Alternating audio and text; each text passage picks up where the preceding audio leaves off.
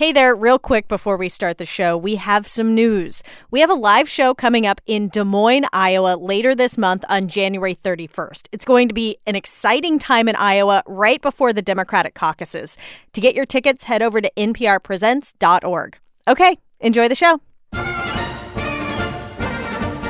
Hey there, it's the NPR Politics Podcast. It is 721 Eastern on Thursday, January 23rd, and I'm Scott Detrow. I cover the presidential campaign. I'm Tamara Keith. I cover the White House. And I'm Deirdre Walsh, congressional editor. Today was the third day of the Senate impeachment trial of President Trump. The Senate will convene as a court of impeachment.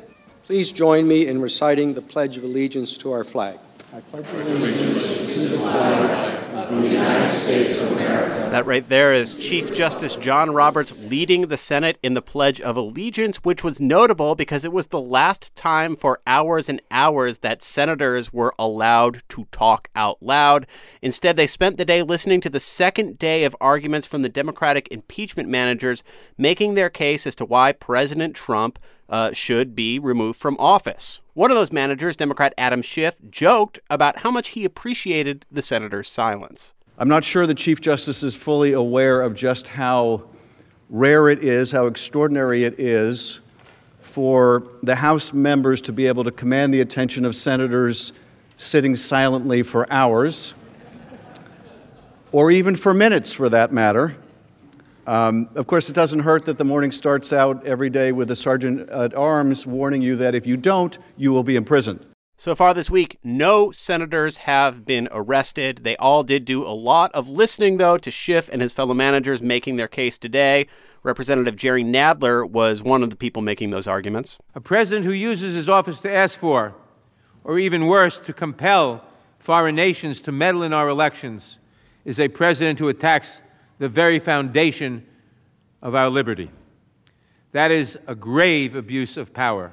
So today's focus was on the abuse of power article of impeachment about that phone call with Zelensky and about the withholding of the meeting and also the question of withholding the military aid in exchange for them investigating the Bidens. You know, in some ways, although they were making their arguments for the removal of the President of the United States from office, they were also making a prebuttal to the arguments that we can expect to hear from President Trump's legal team down the line. So they were trying to make the case that uh, when President Trump asked President Zelensky of Ukraine and others in the Ukrainian government asked for investigations into Vice President Joe Biden, asked that those investigations be announced in a public way, that this wasn't official U.S. policy this was the president of the United States directing actions, asking a foreign government to do something that was for his own personal benefit, not for the, the public good. Right. And I think the impeachment managers were very attuned to the fact that they know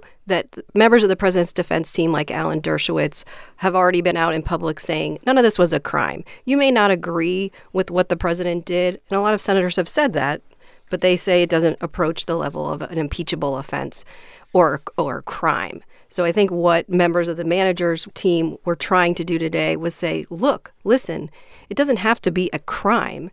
The president was using his official role in leveraging a political investigation on a meeting and that's that's something that he did as president of the united states and there was a really notable moment today when um, we've talked about how the democrats have been going to the videotape a lot playing snippets of testimony playing snippets of the president they went way back to the 1999 impeachment trial of President Clinton to play a clip of another uh, House impeachment manager at the time, one now Senator Lindsey Graham, making this point about Bill Clinton. What's a high crime? How about if an important person hurts somebody of low means?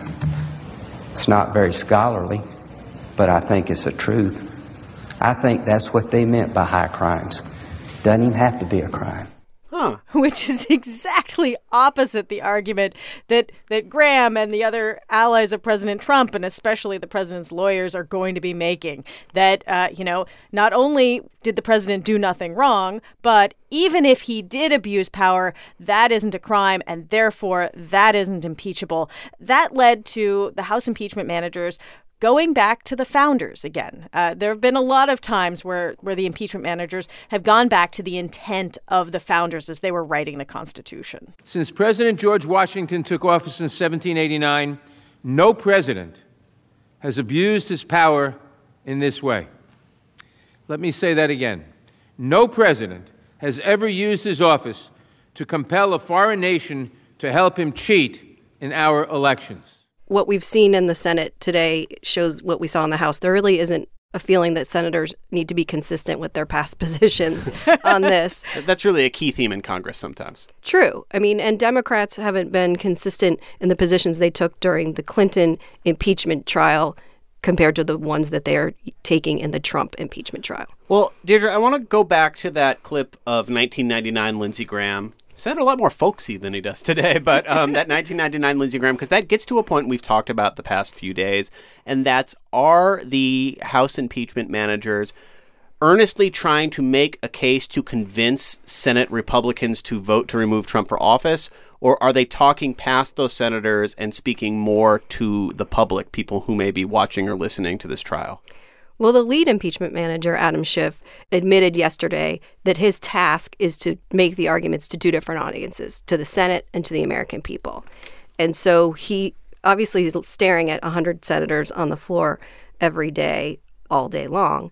But he knows that the cameras are there, and this is a, an event that's being carried live on multiple networks and radio outlets, and that he's trying to remind the public about what the president did, why it amounts to an abuse of power, an impeachable offense, and have the public weigh in with their lawmakers. And and there's sort of this constant effort to remind the public that there are things they still don't know and that there's a reason that they need to call witnesses and ask for more documents. And on the witnesses, have we seen any signs yet? I know we've talked a lot about how the, the, the, vote on whether or not to, to call witnesses will come after the opening statements and questions for senators.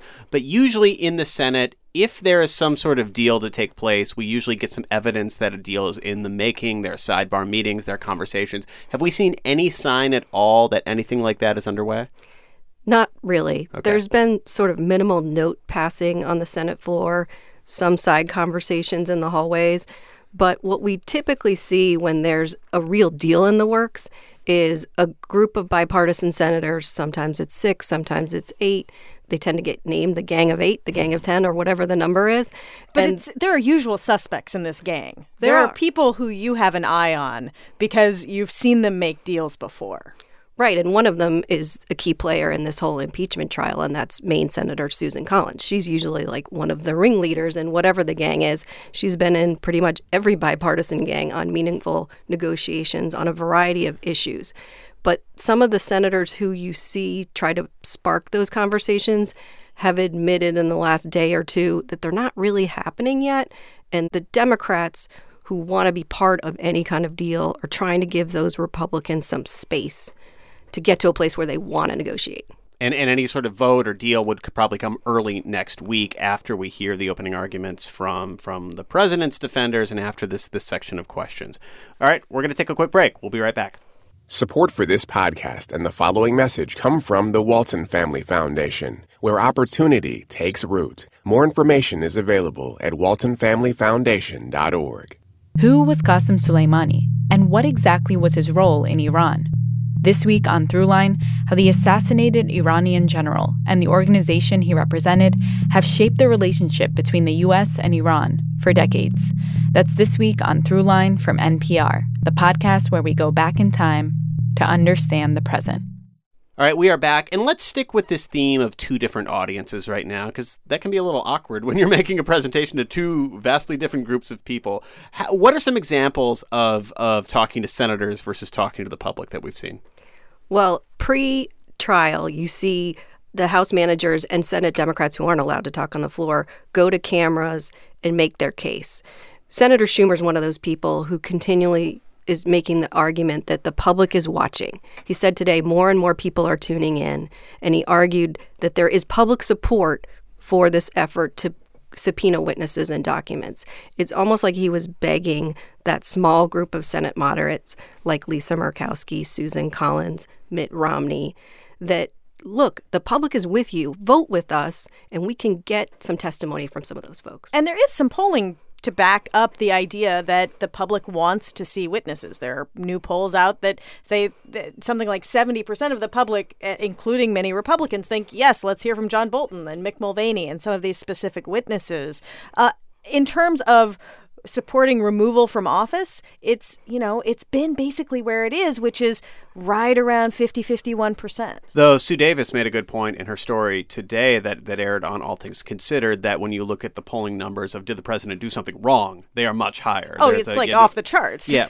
But getting back to the argument that the uh, impeachment managers are making, there was an interesting moment when, um, you know, a lot of Senate Republicans are dismissing them out of hand, saying we haven't heard anything new, they're not making their case, things like that. But going back to Lindsey Graham, who's, of course, an aggressive defender of President Trump, he made an interesting interesting concession to reporters saying he thought Adam Schiff and co. were doing a good job. He's well spoken, did a good job of uh, creating a tapestry, taking bits and pieces of evidence and emails and giving a rhetorical flourish. I think Lindsey Graham was trying to signal something to the president's defense team. You guys have some work ahead of you to dismantle and rebut all of those arguments that the managers are laying out. Have we have we gotten any indication of how how Trump's defense team is viewing this and, and whether they're planning on changing their approach? There has been uh, this sort of fascinating visual where the tables over by the Democratic impeachment managers, the House impeachment managers, the tables are covered with papers, and and there are few, far fewer papers over on on the side of the president's team. Um, Jay Sekulow, one of the president's private attorneys, he said, you know, they are making this constitutional argument. We have constitutional scholars that don't agree with each other on everything, but they agree on the idea that this is not impeachable, and and the public is going to hear those arguments. Mm. Um, so uh, that at least is what they're saying. I will also say that uh, the rapid response team at the White House has been very active in responding to the arguments of the House managers and also pushing out on social media video for instance when when the house impeachment managers were talking about a quid pro quo and Gordon Sondland the ambassador to the EU saying that there was a quid pro quo. Then they're pushing out video of Sondland saying well, yes, but it wasn't specifically told to me in that way, or I just uh, gathered that there was a quid pro quo. So uh, I think that we might see some video in the end. So today focused on that first article of impeachment with the, the pressure and the official acts related to, to, to the White House trying to get Ukraine to open this investigation. Uh, of course, the trial is still going as we tape right now, so make sure to check out Up First for anything that happens overnight that changes the story. But Deirdre, tomorrow, the second article of impeachment. What can we expect to hear? Right, and that's obstruction of Congress. And I think what we will see is a familiar slide that we've seen sort of earlier the, on day one, where we see the list of administration officials, former administration officials, that declined to cooperate with Congress. And the argument from the managers that the White House stonewalled the House impeachment inquiry, and that's why the president is guilty of obstruction of Congress. I do think that the case they have to make on that article is a little bit weaker than the one on abuse of power. Mostly because they didn't subpoena a lot of these people. Exactly. They didn't they had the ability to go to court. They chose not to. Their argument was that it would take too long. But I think in terms of senators weighing whether or not to break with their party, the case is a little bit of a higher hurdle on obstruction of Congress than yeah. it will be on abuse of power. All right, that is a wrap for now. We'll be back in your feeds tomorrow and on Saturday. Until then, you can keep up with all the latest news, all the twists and turns of this trial at npr.org and the NPR One app. We are also airing every single moment, gavel to gavel, of this Senate impeachment trial on your local public radio station. I'm Scott Detrow. I cover the campaign. I'm Tamara Keith. I cover the White House. I'm Deirdre Walsh, congressional editor. Thank you for listening to the NPR Politics Podcast.